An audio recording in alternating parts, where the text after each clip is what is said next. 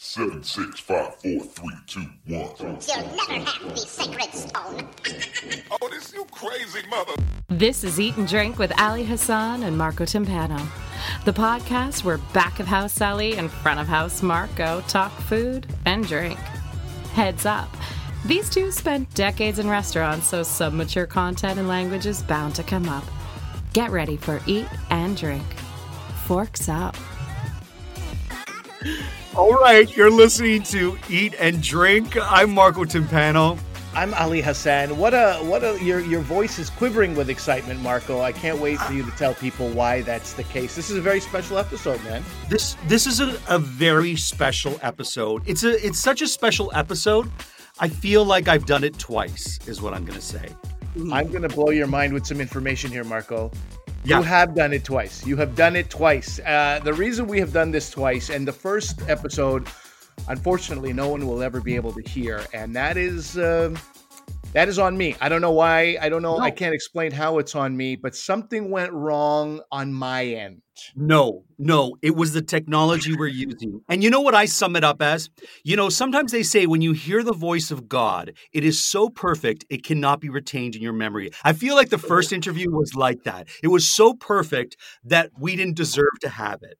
You got a real loving Italian mother vibe today. You're really, no, no, you don't blame yourself, okay? You're a good boy. No, I love you, Marco. Thank you so much. Uh, there is some chuckling in the background. Let's uh, let's let you know why that's the case. We have a very special guest who we actually had interviewed. We had a whole audio mishap. This is our second time talking to her.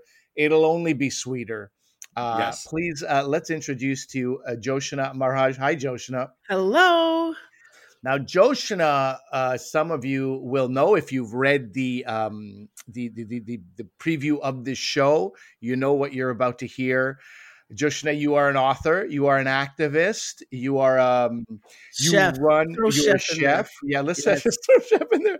I was getting to, you know, I was like, what, what do we parse out? What do we what do we leave in? Yep. Um, but you are also um, I have an origin story with Joshna, which is Oh my why god, I, let's hear it. Let's hear it. Yeah. So I, you know, I used to sit at home and watch the Food Network many years ago. We're talking oh, like 12, 15 years ago, many years ago. I Oh, I know where you're Food going with Network this. I know where you're going with this. Okay. And yes. I would uh I would look at some of these chefs and I would be like, I could do this. I could not only could I do this, they need me to do this was my ego at the time. I was like, I could blow the this this network out of the. I, I, I they need me. Why, why aren't they calling me? You know, and I would audition for the Food Network, and I would sit at home sad. A very very pathetic time in my life where the phone would ring and it would be like, "Uh, uh, Food Network. Oh, Mom, I Oh. can't talk right now. I'm expecting a call. Like you know, because I was doing so much auditioning and I was hoping to be on the network, and it was my singular focus in life. And I've talked about this on the podcast. And then one day, watching a show called Party Dish. Party Dish had a, a host, small blonde woman. I can't remember her name. Trish Magwood. Trish Magwood. and uh, she has guests from time to time. And I was a caterer. So Party Dish was Trish Magwood Right, was a caterer. And she would bring, caterer. I was a caterer. Yeah, I wasn't just any schlub living in my parents' basement. I was you were you had skin in the game. I had some skin in the game. It wasn't total delusion. Um, it was delusion in the sense that I thought it would be so easy to just host a show at that stage with zero experience doing it. One day, as a guest, this larger than life brown woman comes on. She knows her shit. She's confident. She's got skill. She's got experience. And in a moment where I should have felt envy and jealousy, I felt like Food Network, full respect. You're giving the right person the job. And Joshna Maharaj, uh, spoiler alert, that person was you. And it was, oh my god, that's so nice. yeah. And then That's I so sweet to know that you were watching. That I was my was first watching. foray into television. That's so was, nice. it, was that number one there? that was number one, easily number one. Yeah. And then I saw you over the years in, in different lifestyle shows like Steven and Chris. And then we met at the Devour Food and Film Festival. That's it. And part of me was like, I don't want this person to think that I'm, uh, you know, standing them or whatever. But but you've been part of my food life for many Oh, many years. I love The- that. I love that. The Devour Food Festival is that the one that takes place in Wolfville, Nova Scotia that Got you it. talk about? You got it. I mean, I only Oh, mention it every four episodes. That's but really yeah. like our love really bloomed in that like four days in Wolfville, Ali. It did. It did. We were staying in the same. We were staying in the same inn, Yep. and every morning we would come out of the inn at the same time, and I would be like, "I have some stomach issues. I hope you didn't hear any of that." And she's like, "I hope you didn't hear." That's right, because we were on the other side of the wall from each other. We were. And we were also eating oysters till the late hours and right, stuff. I mean, right. you know, I was like, whoever's hearing this is, I'm so sorry. And then it was you in the morning. I was like, oh God, no. And you're like, I heard nothing. You heard nothing. I was like, I, I, heard nothing. nothing. And then And and then we'd sit there and eat our toast, and Jacques Pepin would walk down the stairs. That's right. That's right. That was a good time. So it's really nice to have you here, and it's really nice to uh, talk about uh, some of the work you're doing. Marco, I'll let you uh, let you jump in here. Yeah. So, I first that, of all- uh, I could talk to Joshna about our uh, our intimate time in uh, Wolfville. For, Indeed. For long. Well, let me just start by clarifying all the things uh, that our guest has because it may have gotten obscure off the top. So, Joshna, you're a chef. How dare you? I'm a professional. What? Listen, what are you I- You know what? I want to make sure it's clear. You're a chef.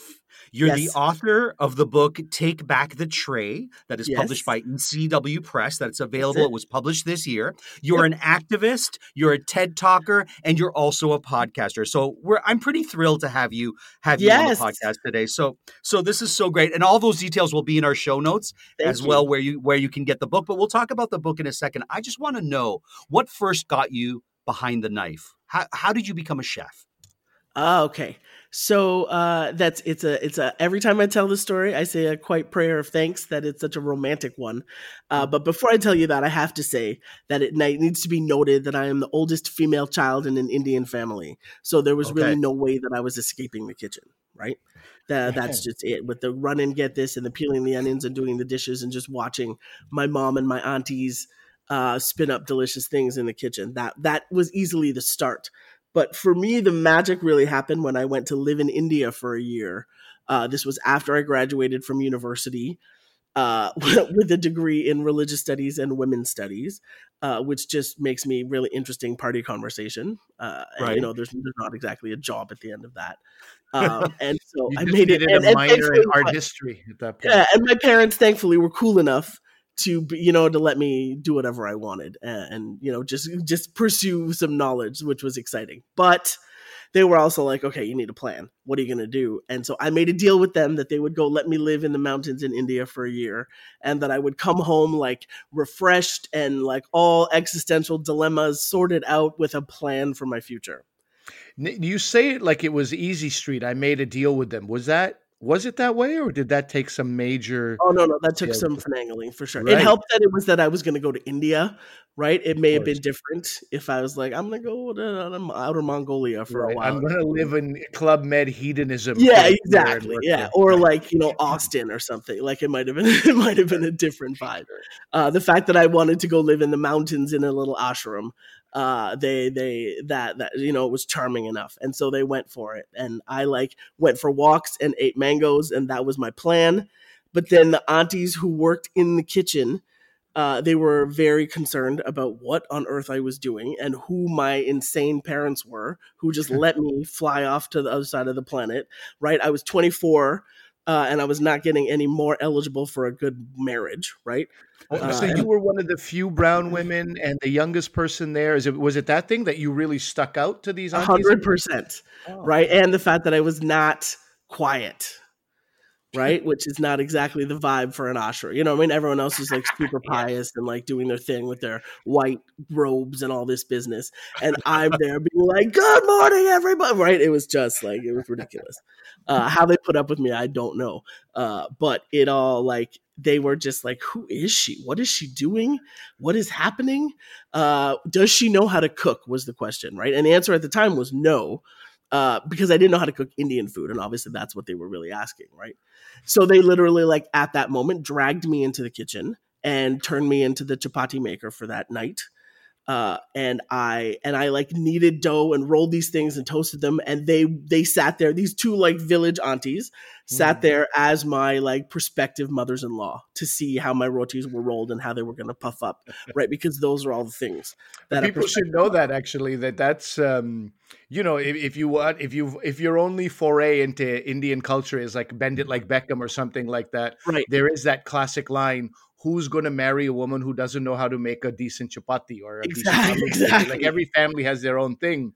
But a chapati is a classic. It is a it is quintessential to especially North Indian cuisine. And if you're looking, if your chapatis are looking like beaver tails, that could yeah, or like Africa, exactly. yes, yes, Right, that it's it's a direct indicator of what your mother did or did not do for you. Right, right, right. Oh, wow. Uh, so a lot of pressure going on here. very much, very much. Uh, but in this process, uh, and I went back the next, like I fell in love with all of it. Right, and it's like it's important to note that a kitchen in this context is like in an ashram, a kitchen is considered a sacred space. So I'm in there barefoot, right? You leave your shoes and quite beautifully your shit at the door, right? And then Okay, you go yep. inside and just focus on cooking. But I'm literally chopping in my lap um, and stirring giant pots of things with like what looked like a boat oar to me. Um, and there was no stainless steel anything or crisp white linens or any of that, right? But there was just something about cooking and feeding people that like filled me with so much joy and excitement. And I was like, wait a minute, I could do this. This is a legit job that someone could have. So I sent a proclamation home to my parents. I wrote a letter because that's what life was like then. Uh, and I told them that I was to be a chef and that this was the plan. Oh, wow. How did they take that news? Uh, they were not impressed at all. uh, I think my mother's words back to me in a letter, right, were this is just another airy fairy thing that Mm. you want to do. And it's really time that you start taking responsibility for your life and making more, you know, solid decisions. Uh, so because I had just graduated from university, I had all kinds of time on my hands. I wrote her back a like well argued hamburger paragraph essay defending my position. Uh, and so then she wrote me back and she was like, well, my, both, both my parents wrote me back and they're like, well, you've clearly thought about this. So, all right, off you go. Uh, right. I was like, I needed to make my case. They're like, those are three fair, good arguments. So we can't, we, we're not going to object to this. Go ahead. I love that. Uh, and I there it was. that. And I waited for a dial up connection. Uh, the like two hours a day that we had access to a dial up connection to make my first ever online application to George Brown College. I love it. I love it. You know, I also love that story because I think I've told you this, Joshina, but I um I tried to pull the same thing. Right. I had an MBA in hand, so I had even a higher uh, level of Oh, wow. education, and I was Okay. like, I don't, I'm not good at that. I need tutoring in every single subject, but I love cooking. Mom, I want to be a chef. And our house, it got shut down. So, and I, the worst, the the bad news for me is I needed their help to co-sign a loan for whatever further Okay. education. So I go, I want to be a chef, and my mom goes, "Bakwas which means don't talk nonsense. So that Yeah. was done. And then my dad goes, Ali, I mean, in Pakistan, uh, people would slap the chef, uh, the, the cooks on the back of the head and send them back into the kitchen and them. I'm like, yeah. I know. That's why I don't want to be a chef in Pakistan. Also, that country needs to take a good look at itself. What the hell is that all about? I want to be a chef in Montreal where people are like, merci, chef, au revoir, chef. You know, right, kind of right. Um, so anyway, I love that story that it was like your your your powers of persuasion are are are being sort of you know um, smoothed over a little bit, like we're passing over them. But I think you must have an incredible ability to persuade people of stuff, particularly your parents. That's, very kind. I really, they could tell that I really meant it. Yeah. Uh, and and you know, it was so funny to your point about how what our family, how our family responds. You know, about the fact that in Pakistan you'd smack the chef on the back of the head. That like from my like extended family, and the idea that I was going to be a chef was nothing exciting because Mm. basically you should know how to do that anyway. Nothing Right. special. You know what I Right. mean? It's like that's no big accomplishment that you're a woman who can cook. Uh, You know, I want to just dive into one thing about that. You said you grew up. You you started this whole thing by saying you grew up watching your aunties and your mom cook. Yeah, yeah. Were you invited into the kitchen? Was it like uh, were you not competent? Was it like was the whole um, you cooking a complete surprise to everybody, or did you have that interest in the kitchen? No, it was not a complete surprise at all. Uh, I think I think that it was unexpected that I I think everybody thought that I was headed in a more academic direction, Mhm. right? That maybe I'd be a writer, or journalist, or some business like that. The idea that I made a switch and essentially went to like uh, you know what I mean, it was a community college to learn a trade, right? Yeah. Essentially, is the context of culinary school. That's the way it lives, right? Uh, that was a bit. I think that was a bit of a surprise to people. Uh, but but they what they didn't know was the plan. You know what I mean? That I wasn't just going to be any old restaurant chef. How Mhm. fascinating is it that, you know, people thought you were going to be a writer and journalist, and when you decided you wanted to be a chef and you made your case for it, and you did go into that venue, that you ultimately merged those two elements together. You are a writer and a chef, and you know, your family allowing you to pursue your dream has really brought us more than just someone who cooks. And you know, I'd Yeah. love to know the impact of your, you know, you you following your dream has had with other people who see you and want to do do what you oh do. Oh man, what a sweet question. Thank you. Uh, it is really the truth, and and quite sweetly, both my parents uh, have been very very excited about the way this has ended up because for sure. I had nobody planned this one out, right? This has been a glorious, beautiful adventure that was laid out for me, and I just needed to be brave enough to keep going, you know. Um, but one of the one of the loveliest things, Ali, when you were talking about your conversation with your parents, one of the sweetest things that happens uh, when I'm out speaking or at an event or doing something is that there's always a collection of young brown women who just want to talk to me. They just want to say hi. They they literally are just excited that I exist, right? And they have said things to me like, um, "Could you please tell us?" This is my the sweetest question. Could you please tell us what the line is that you say to Indian parents that lets them allow you to go to cooking school?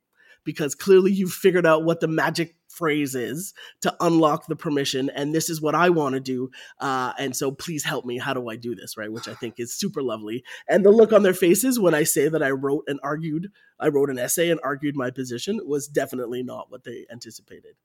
Uh, but that's Right. just that kind of feedback is amazing, and and I've had other young women say that that being able to play a video of me on television cooking or re, you know watch a TED talk or see something was what showed their parents, their Indian parents, that there was a viable career for a brown woman in this field, right? Yeah. Which it like the tears will well up instantly because I have just been trying to do this crazy thing to make to make it work for myself and the idea that it is it is actually a something and that it means this much to other people to see me out there doing this is really like it is inc- it's nothing short of incredible. It's the, the loveliest gift.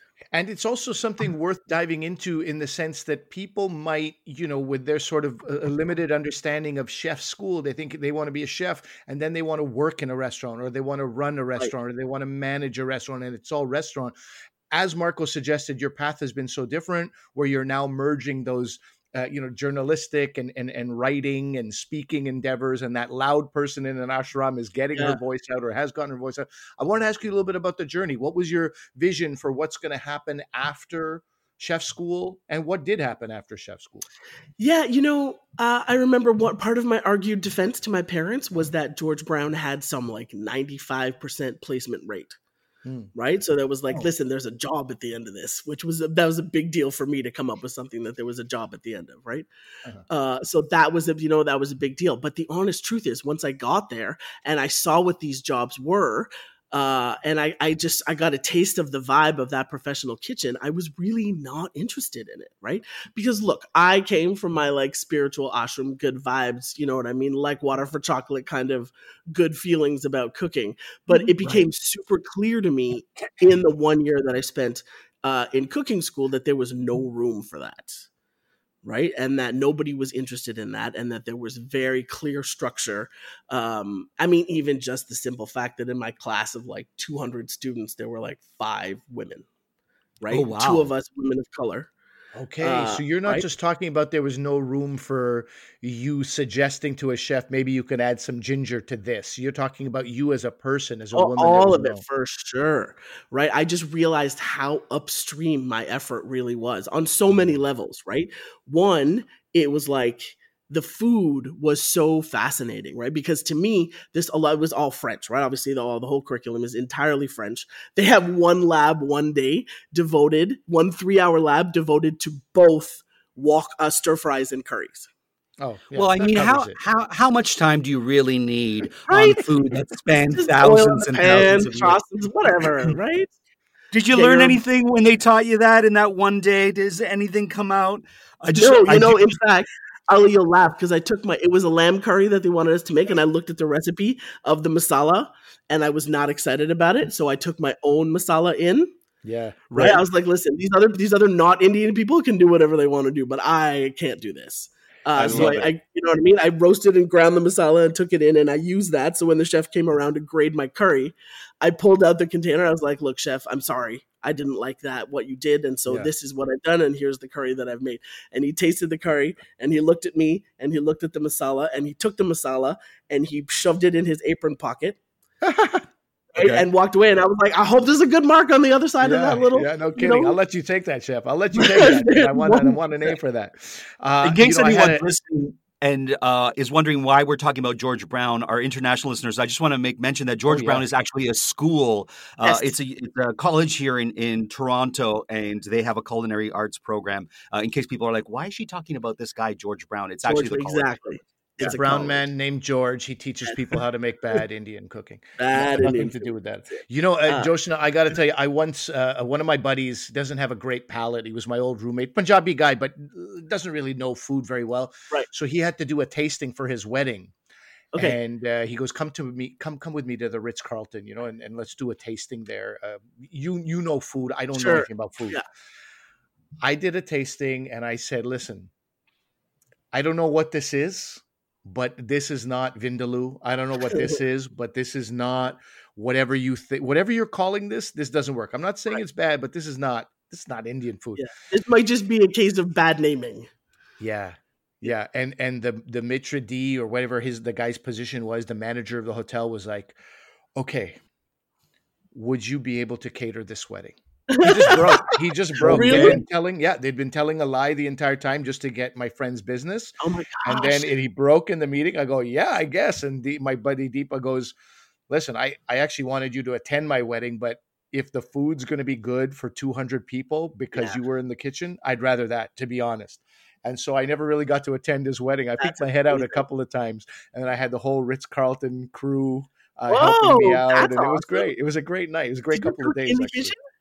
Yeah, yeah, yeah, yeah. Absolutely. What? Ali, that's that's fun. Yeah, yeah, that was on my resume for a long time. But that's the exact same situation you had where you're like, I don't like what's happening here, and I'm Yeah, just going to have to I call it out. this. And it gave me a job. Um, Wow. But like, but more to that, it just it became really clear that the jobs that were available were restaurant jobs or hotel jobs, right? And and it was just not interesting to me. Uh, and I just saw the fight. Like, listen, uh, one of the classes that they have in the second semester is to do is essentially a stage or like a like you have a, a chance to work in a restaurant and do restaurant service, right? Uh, currently, it's called the Chef's House. At the time that I was there, it was called Siegfried's and we would do 14 weeks, a whole semester in there, uh, and work different stations, right? So we all got a sense of what this was all about. And I remember this one time I was in there. So the lab is like 30 of us. There's two women in this lab of 30 people, and I got put on the entree, which which happened to be a mixed grill. Right, we had all kinds Okay. of bits of things. So there was like chopped sausage, a little bit of chicken, whatever it was. There was like five different elements, right? and we have like three hours to prep and get ready for service. And over the course of that three hours, every single dude in that kitchen had to take a moment to come and walk past the grill to us to quiz me on my plan for preparing this food. Hmm. Right? They it was so it was laughable. And, and I remember towards the end, I was like, You too, huh? You couldn't sit still. You had to just come over and be sure that I knew what I was doing on the grill. And I was like, what is it with dudes and fun? Like, this is ridiculous. Uh, Hmm. and and it and it was, and I'm like, this is not, and it just happened over and over again, right? The this industry has has now become, you know, quite um, exposed and famous for a lot of this nonsense. Uh, but at the Right. time, this was like 2001. It was very clear to me that uh, whatever, like that the idea that I would go and take a job in a restaurant, which is not a thing that I was actually that excited about, and that doing that, it would still be this kind of fight, right, right? To, to, I didn't want to be of here respect. badly enough to go through this garbage. I was like, I don't care about this enough. I got to find another way to do this. Yeah. Uh, so what I left cooking school with was a very clear idea of what I did not want to do. Right. Uh, right? But sometimes I- that, sometimes Yeah. that's worth you know your education of knowing what you want to bring forth rather than what you don't want to continue to partake in is a huge learning a learning um, moment and and it really helps you to pivot yourself to be like, you know what? What I'm looking for is not there. So just look Yeah. somewhere else. Just you know what I mean? Just like forget it. Turn, As- pivot, and try something else. as soon as you can wipe a whole industry off the table, I think that really helps. It doesn't actually, I don't know how you felt at the time. You might have been like, oh my God, now what? But I think, like, you know, overall, that's great to just be like, okay, this is good. I It know felt really helpful, and. I I was young enough to still be really idealistic about what I could create for myself. Thank goodness. I don't know, Mhm. like that was 25 year old Joshna, right? I don't know if 44 year old Joshna would have been quite as plucky. you know what I mean? To be like, don't worry, I'll build it. Uh, because I'm way more exhausted now. But uh, at the time, I was like, okay, let me figure this out. And beautifully, it all really happened. And what did you figure out in the end back then? And and how is it different from where your path took you? Was did you get on your path to right now to becoming author, No. chef, activist No, no, right it- then? Not even a little bit. Okay. No, not at all. My first foray was uh, working at a place called Dish Cooking Studio, and I was the morning pastry cook. And Dish was Trish Magwood, I think. Yes, exactly. That's Yes, where there. yeah. That's where it all came. Exactly. Uh, but my, my job after the dish was my job at the Stop, right, which is a community food center in the west end of Toronto. Where you and- continue to be. Yes. Well, uh, yes, uh, I'm on the board exactly Okay. um, now. But this um, that is that place and running that kitchen for five years was really what molded the kind of chef that I have become.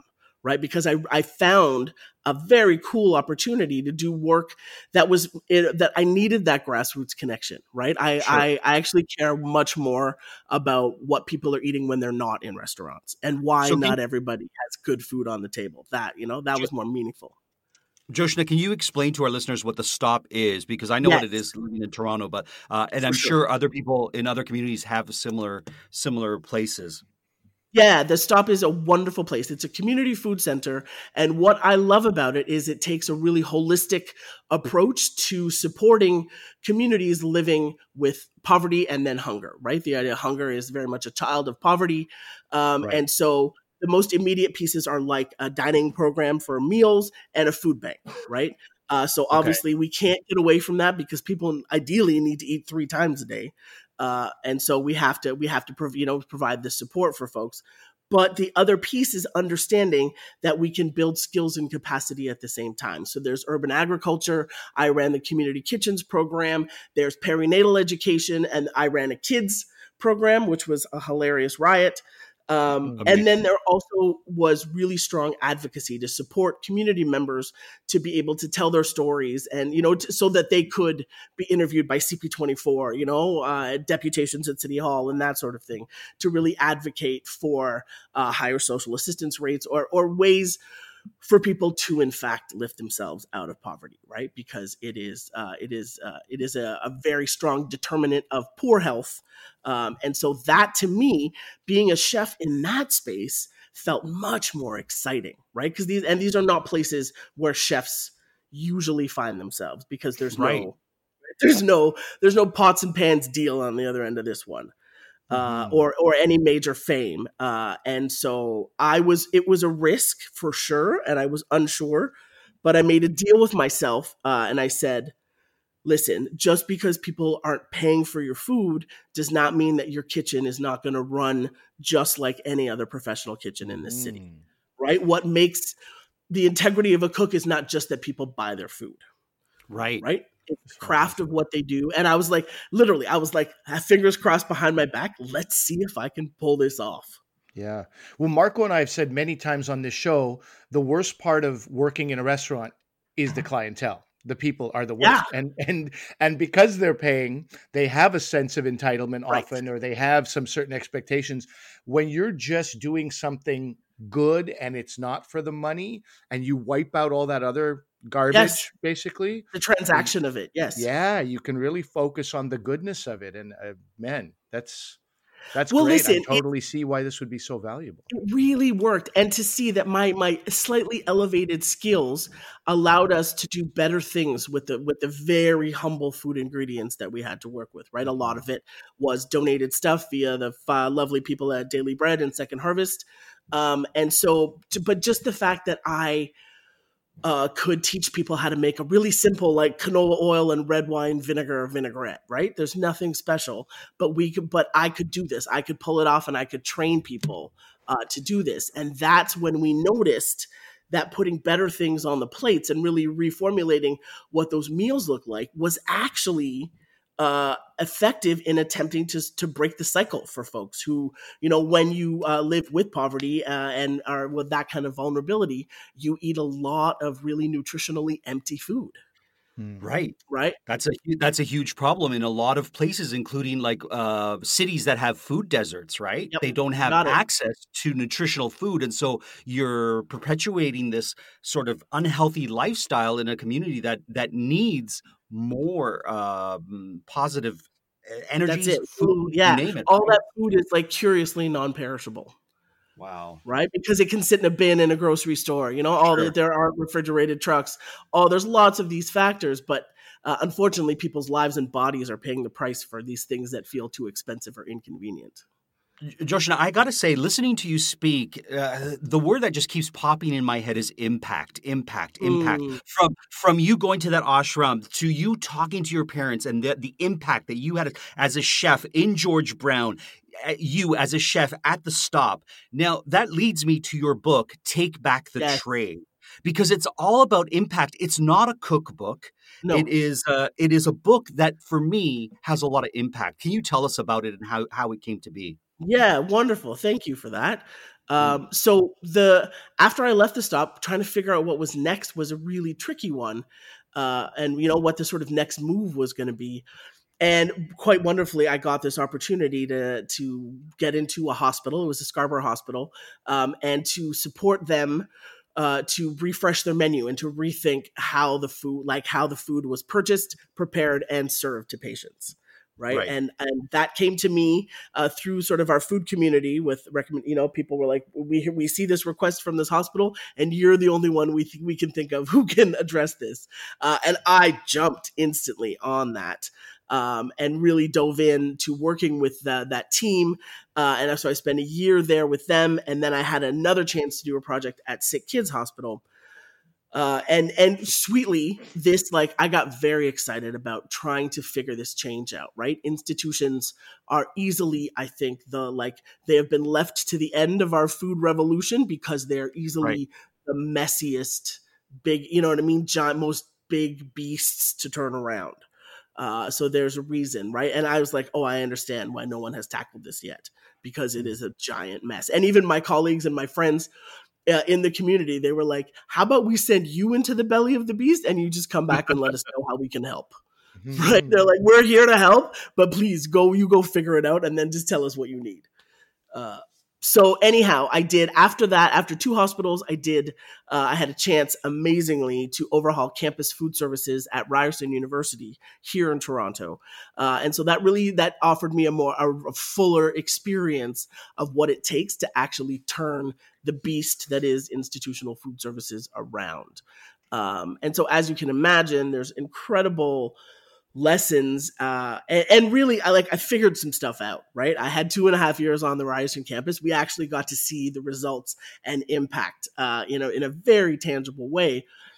And so after all of this though uh i was left with like well then what now right? What do i okay, do but now? wait, hold, Joseph, I have to I have to dig into this a little bit because I always feel like uh, I'm I'm I'm I like to dwell in the negativity, and that is not the case at all. But you're you're using very positive words, like you you were able to overhaul or uh, you know figure Yes, stuff out. yes. But I watched that series that Jamie Oliver did in schools, in institutions, and I watched the hell and the shit that he had to go through. You are effectively playing a Canadian Jamie Oliver in this thing where you go up against these beasts. The reasons people didn't uh, want to tackle these institutions is because of the bureaucracy and because of all the walls you run up against. How did you do that? This could not have been easy. I, I mean, No, it you glossed not it over with some with a with a positive thing, but but you must have been you you banging your head against a wall quite Uh, often. bang my head against the wall. Solid uh, uh, uh, drinking, I will say for sure. I definitely notably higher levels of drinking during those years for sure. Right, right. Uh, but I, it was, it became very clear very quickly uh, the, kind of machine that I was attempting to change and go up against, right? And that there are, and that we, that our conversation about sustainability or rethinking, even just rethinking the food that we serve is is not that deeply embedded anywhere right it was a Mm. there's a very sort of superficial um uh regard given to this because once i started digging through and really trying to make change like to actually rework purchasing and you know even just oh my god thinking how thinking through getting an, a bureaucratic institution to rework how it buys food and to be actually to be able to pay a small family farmer yeah. uh, for you know, for a few cases of potatoes, uh, as opposed to the sort of the large online order from a broadline, you know, a major broadline distributor, when everything arrives shrink wrapped on a skid the next morning. Uh, it was insane. Uh, it was so frustrating. I constantly drove home, uh, asking myself why on earth I was attempting to do this Hmm. uh, right? It didn't make any sense to me. Um, but at the same time, right, there were little wins, right? And there were little levers that I was able to pull and change that I was able to make. Uh, plus, I just the reality of the of the food service and the situation was so hard on my heart right the wow. cook inside of me was just like this is i've got to figure this out you know and and listen one of the delightful things that i have learned in my in my career as sort of being I listen I've done a lot of things for the first time. I've been the first brown woman brown person woman to do a lot of things and to sort of crack things open. But what I have learned in that is that if you are brave enough to do this and to chart a path for the first time and do a thing that's never been done before you the reward for that is being able to completely dispense with any worry of failure Mhm. right? Because you always know more than you did before, right? There's no, you don't have to worry that you're not doing it right because you have nothing to measure it against. Uh, and whatever you learn is always positive, right? And that was a huge to be able to just release that and say, look, I have no idea what I'm going to find. But I remember Jamie Oliver and thinking to myself, even if this never works, we can at least document the effort and the attempt right? Sure. And and then we can really identify the roadblocks, and Right. and maybe if I can't figure it out, I can hand the baton to somebody else down the road who will, you know, will actually try and break this thing down. I think that is a great way to look at because you you referred to it as a beast earlier, and I, I remember I was in McGill University for three years. You know, and we used to go to one particular small cafeteria in the Right. arts building. So the first two years, it was like three ladies who basically ran the place. We Right. knew them; they knew us. They would come and tell us to hush up a little bit sometimes, but we had a nice relationship. The food tasted a certain way that was was was decent. It was Mhm. good. You know, it was still cafeteria food, but you could taste like the poutine gravy had some like character to it and Right. and, and the sandwiches were like clearly wrapped by a human being back there in the morning and then in my final year of university a total overhaul. Mcgill had Mm. clearly done some uh, a, a deal with some large company. These big trucks would back up. Those ladies were gone. The food was all you know mass processed and mass packaged. And i remember thinking this is terrible. The food tastes worse, and this will never change. I remember thinking that. I didn't even have Mhm. that food. Uh, uh, I wasn't even in food as a career. And I remember thinking, this will never change. We can never go back to what we had. So the fact that you were in this in this world and saying let me chip away let me chip away it totally is a beast and i think you do as you say you got to take those wins where you could get them and Yeah, uh, I had to recalibrate for sure because I had to really focus on celebrating even the tiniest victories. yeah. And Uh, what is the impact of that? What is the impact when you get an institution to even just bring in potatoes from a local farmer? Uh, it, I mean, there's two ways to talk about that because uh, the impact on like every time we put fresh, scratch made, wholesome things on the plate, they were very well received by patients. right? That that is no question. People you can easily tell something that has been made with with good ingredients and someone you know some human beings kind intentions uh are, will always be super distinct from something that just came was sort of rehydrated in a steam table right? Right. Uh well like was, even just even if you just think about it, if we're getting uh, potatoes from a local farmer uh, 30 minutes away from the city versus having something trucked in from Chile in a plastic bag that you open and throw into a hot plate. Yep. There's a huge difference. And if you want people to heal in a hospital or if you want kids to learn in a school, I, I think you can make a connection between those two Marco, things. Marco, you asshole! You know my family are Chilean farmers, and that hits that cuts me. that cuts deep. And I think the hospitals in Chile should use your food, Absolutely. but the hospitals in the country that you're in should be using no, local totally. farm, farms. Of course, Well, I mean, and this th- that to me was a lot of the fire that kept me going, right? Because I'm like, wait a minute, these are our public institutions right? right? And, and and yes, I'm the one who sort of has the head in the clouds thinking about stuff like this, but in some way they represent their reflection of who we are as a society, mm. right? Uh, and what our values are. Uh, and that's when things started to get really, really interesting because when I started to take this values sort of lens on this work, I realized that that currently in the in institutions the only the real values that are being sort of nurtured and promoted are those of corporate relationships and contract compliance. That's right, right? that's that's it. That's it. The actual well-being of the of your end users are, is not on that list right, right. because if it, right? And food is never on that list right? I say uh, repeatedly that food in public institutions is an irritating necessity. Best left to the lowest bidder Right. Right. Right. right. It is not I, I always, Go ahead. It's for, for me, it's always a slap in the face when you walk yeah. by City Hall or Parliament or any other political institution and look at the food choices that are around there for those yep. people who work in those institutions, and then go to a hospital, go to a school, and take a look at what food options are there. And, you know, it just drives me crazy because I can get a fancy meal, I can get a fresh meal, I can get a vegetarian or vegetables near my city hall. But when I'm at a hospital, the, the freshest thing I can get is a Subway sandwich. Right, right, and it's just those global franchises that that that have an undeniable monopoly on mm-hmm. on everybody in that space too. Right, that's the I, other thing that became super clear. Like I remember seeing the Tim Hortons lineup had had every single person that moves through that building right? Mm. there was there was someone and an IV cart you know what i mean trudging along. Uh, there was someone in a in a in a white coat and scrubs. Uh, there was a, like a worried parent. There was the security guard. There was the maintenance guy. And i was and I, I remember saying to myself as i walked past there seeing this perpetually like you know 12 people deep lineup that the thing that we're not at all really ready to talk about is the fact that Tim Hortons is in fact feeding everybody in this building. Sure. And that's not that's not part of the community. Like that is no. corporate. That's Brazilian owned. If people don't know Tim Hortons, uh, and all they know is like, oh yeah, that's a Canadian brand. Is there's nothing Canadian about not, it, and there's nothing healthy all. about it. And I go on record to say that wherever I can.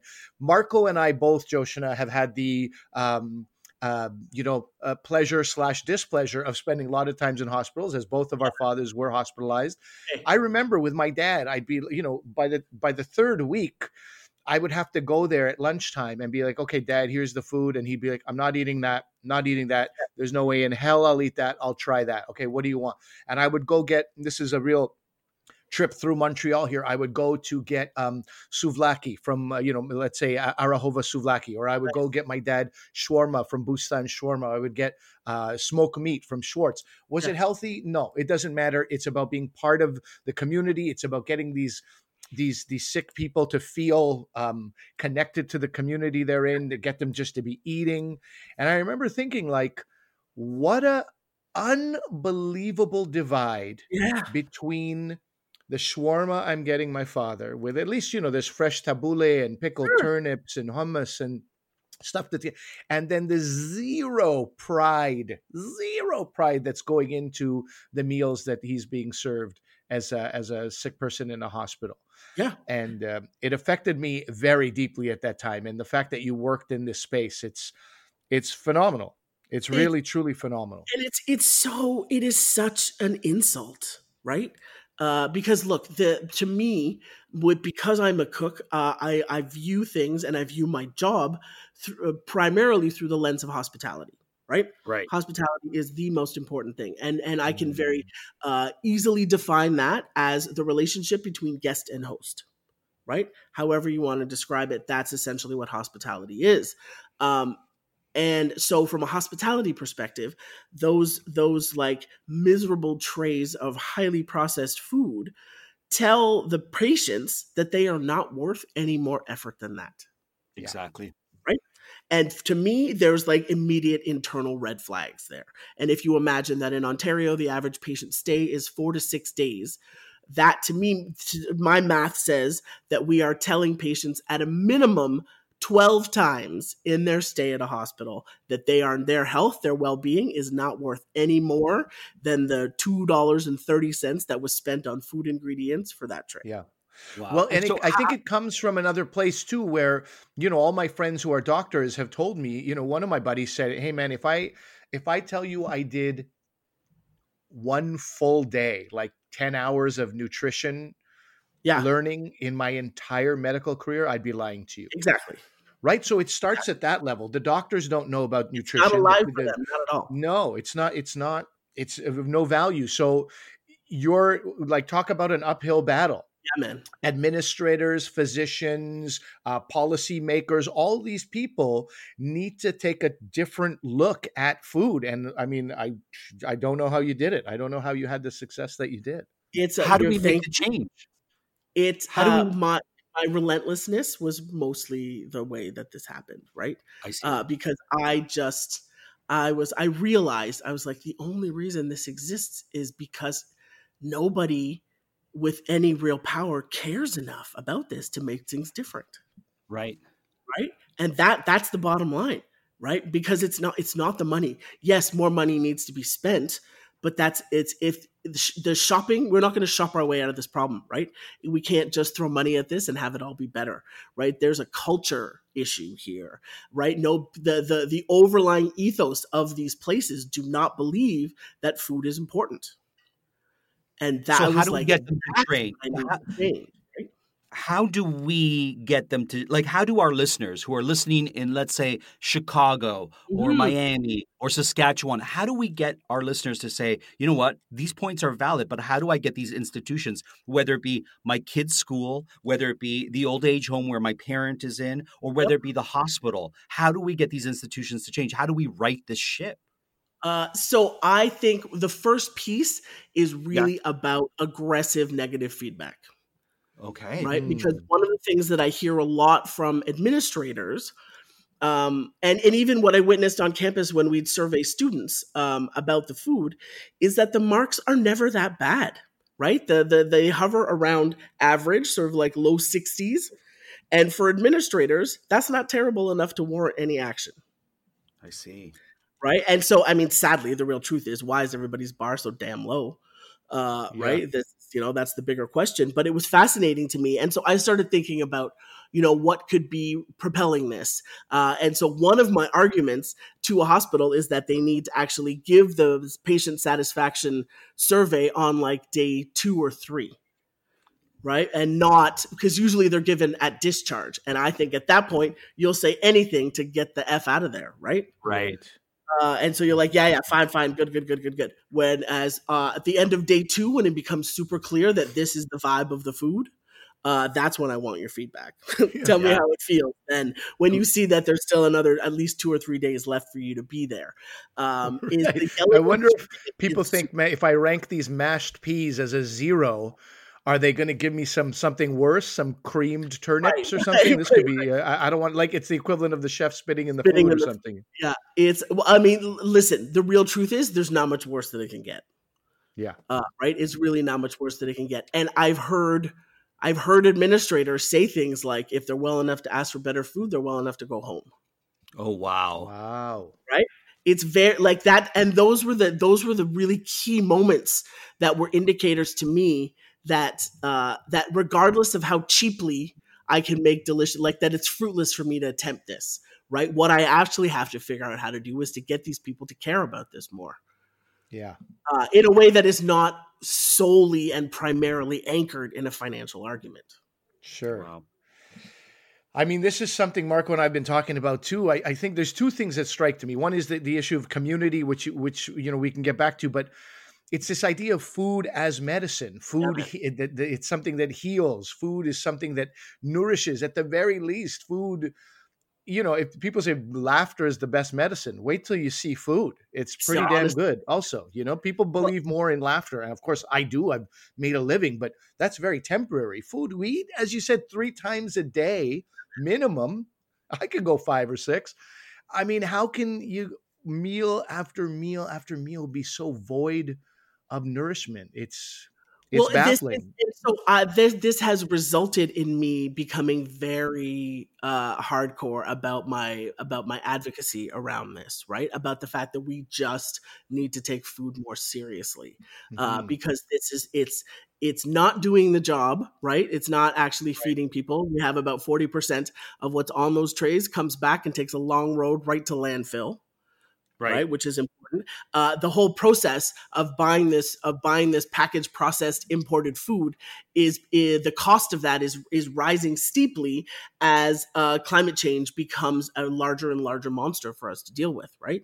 But isn't uh, it a fallacy? Isn't it a fallacy to say that the bottom line of any institution is to get this prepackaged food that's being shipped in from other places? Where if we had supported our farmers through large institutions, then we would actually be providing uh, a better system of monetary compensation to both the farmers in our communities and the institutions working in a symbiotic sort of relationship rather than using these conglomerates that make packaged food from God knows where uh, and, and, you know, really stiffing the people who are creating that food too to get it as yep. cheap as, they, as possible got it 100% it became super clear right? Because if we think about now there's back to this point about our institutions being a reflection of who we are uh, why on earth do we not have mandatory minimum purchasing of local product yeah. in our institutions right that's that's first on top of the list that would make my job so much easier because when i was in there i didn't we didn't have that uh, and we still don't, right? This is the kind of policy support that I look to government for. Um, is we don't have any of that, and all of the money that we spend uh, goes away from the community to someone's home office. Oftentimes, it's in the U.S. Uh, and that to me is a disaster if you imagine that the average university um, or even uh, the average university spends about $2 million a year on food ingredients. Wow. Right?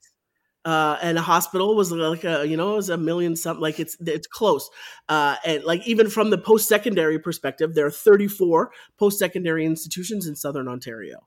And if they even if they just spent a million dollars on on produce and meat and dairy which is all stuff that we'd get locally right don't you think our agricultural sector could use a 34 million dollar investment this is the thing. This is, I think, people don't think about. You know, when we talk about buy local and shop local, yeah. I don't, I don't think everybody fully appreciates it, and I don't think, I would say I do appreciate it, but I think this conversation with you has helped me appreciate it even more. You know, uh, not to bring up uh, Marco's most hated ethnic group, the Chileans, but why are we supporting their economy in such big numbers? Why wouldn't we want to support? Uh, uh, local farmers. Why wouldn't we want to know exactly where stuff is coming from? Why wouldn't we want our own community and our own environment and our own um, economy to blossom uh, locally when we absolutely can do it too? Well, well, and this is exactly the piece, right? Because what really would rub me was that every time I made, I wanted to make a move around purchasing, I was really confronted by this, like, but you know, inches thick stack of purchasing policies right? Mm-hmm. And and all, all, this bureaucracy and all this nonsense that I had to read through and all the compliance that was being demanded of me uh, was all in the interest of the most transparent, uh, fair use of public money. Right. and i and i was like this is garbage. This thinking is garbage. Because don't you think that a system that actually supports the entire chain of hands that move food from field to kitchen to table right where it's all happening is in fact the better use of public money right? This Right, like they, the, the idea is that for every dollar spent on the agricultural sector, something like two dollars and thirteen cents actually stays in the local economy. Yeah, and it drives me crazy because, you know, it's often portrayed as, oh, these poor farmers, we have to support these par- uh, poor farmers with subsidies. The government is doing everything they can. When the government is actually not doing everything they can because if the government said to these institutions, you need to be using food from our gu- our farmers, they'd be doing to much more of it. Canadian Yeah, farmers. prioritize that. Prioritize Canadian farmers or your local farmers wherever you're listening. If you're listening from the UK or That's from the United States or Ch- Chile for that matter. And the reason I have a, a, beef with the Chileans is because they started it first with me and their wine. But that's another story I won't get into at this moment. This Chili, so you know world. he can't go new world. He can't go new world. He's an old guy. He's an old old soul. Uh, I think that number though, Joshna, two dollars and thirteen cents is worth uh, is worth repeating. Um, that yeah, it's really important for us to low. really connect. And and again, this is really back to our values, right? What do we think is important? From, I mean, we haven't even sort of gone into the conversation about the idea of about thinking about what heals us and what nurtures us. And since the beginning of time, since humans existed, we have understood that the land around us is what nurtures us and heals us. It's Right? amazing. So why don't we I- want things grown here to go into the bodies of the people who need to get well? This is this is you know this is a discussion that we could have for hours and I'm so grateful that we've had a bit of it here on the podcast today. I want to go back to your book Take Back Yes, the tray. Revolutionizing Food in Hospitals, Schools and Other Organizations. This is not a cookbook. You're a chef. Yep. Uh, definitely. And, and I hope that what is in between those covers is two is two things. One, a compelling story about my effort uh, in overhauling institutional food, and uh, some compelling arguments for why this is easily this is a thing that is very possible. Right. I think, uh, and as much as there have definitely been hard moments and times where I would like, you know, call my mother and be like, why on earth have I decided to do this? What kind of crazy maniac am I? Uh, Right. But there have also been enough glorious moments where things came together so beautifully that I was that I realized that this is in fact very possible. Uh, so it's a good news story. It is hopeful, um, and I really I position it from the perspective of a chef who decided to do something a little bit different. It should be mandatory read, uh, reading for anyone who works in a hospital, a school, or another institution that provides food for other people. Take Back the Tray Revolutionizing Food in Hospitals, Schools, and Other Organizations, published by ECW Press, available at Indigo, Barnes and Nobles, or on Amazon. You can find this book. There's no excuse for any hospital administrator, school uh, administrator to not be reading what's in this book. Ah, Marco, thank you for that. And I think there's a much broader uh, a broader audience for that too. Because uh, going back to that great um, line of yours, Joshna, when you said aggressive negative feedback, I think it's important for people who use these institutions to know how to make change, how to affect change, and Yes. I'm sure that's only one of the suggestions you Well, have. and the truth is, if we sit around and wait for the government to turn the lights on about their understanding about our food system, the planet will likely burn up in the meantime, right? We don't have that kind of time to wait. And so, I really, the focus of my book is to really encourage people at the grassroots level to get involved and make noise. Because, listen, the bottom line on all of this is that these are our systems. We built them. Earlier versions of us built them to suit what we needed then. And if they don't work for us now, it's our job to change them.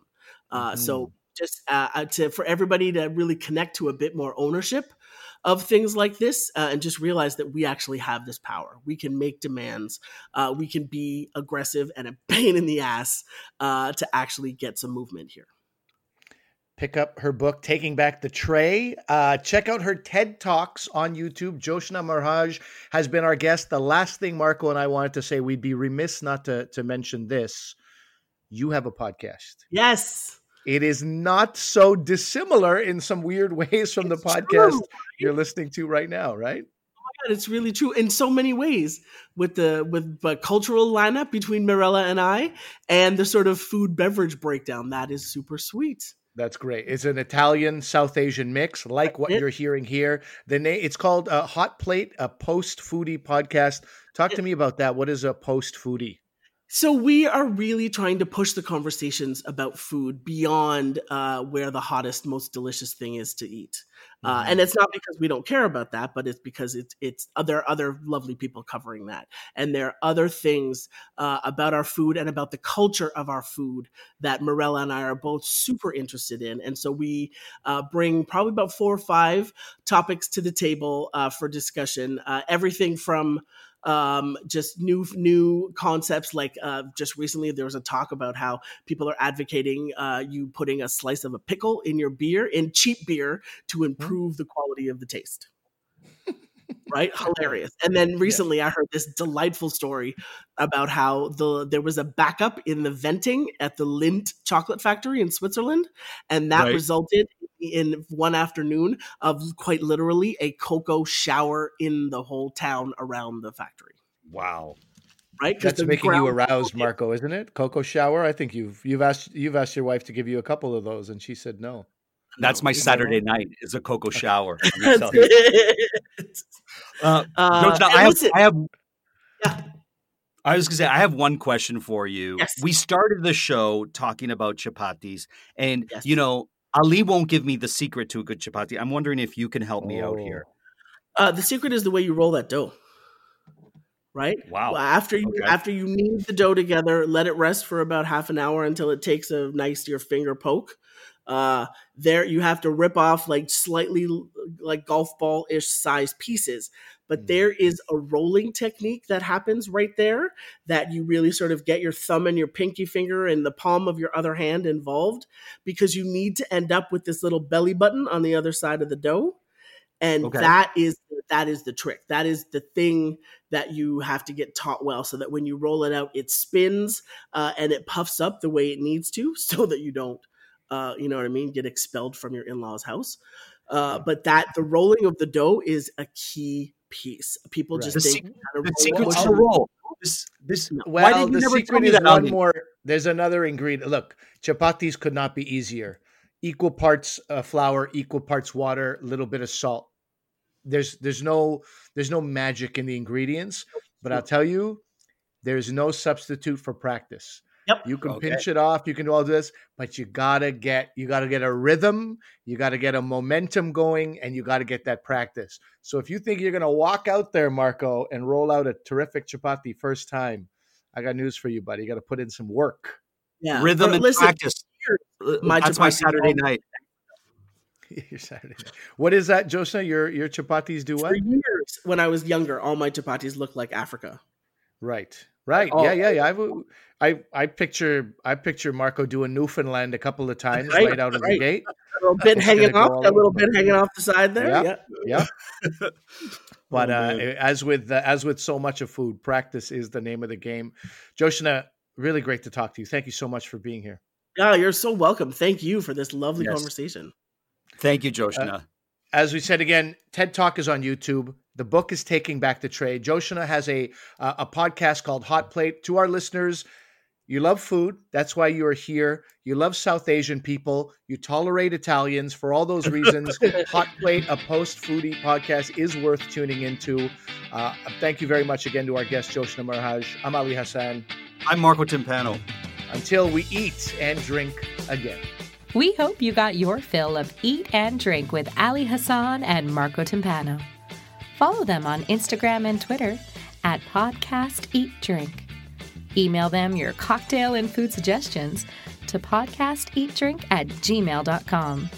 Until the next episode, bottoms up.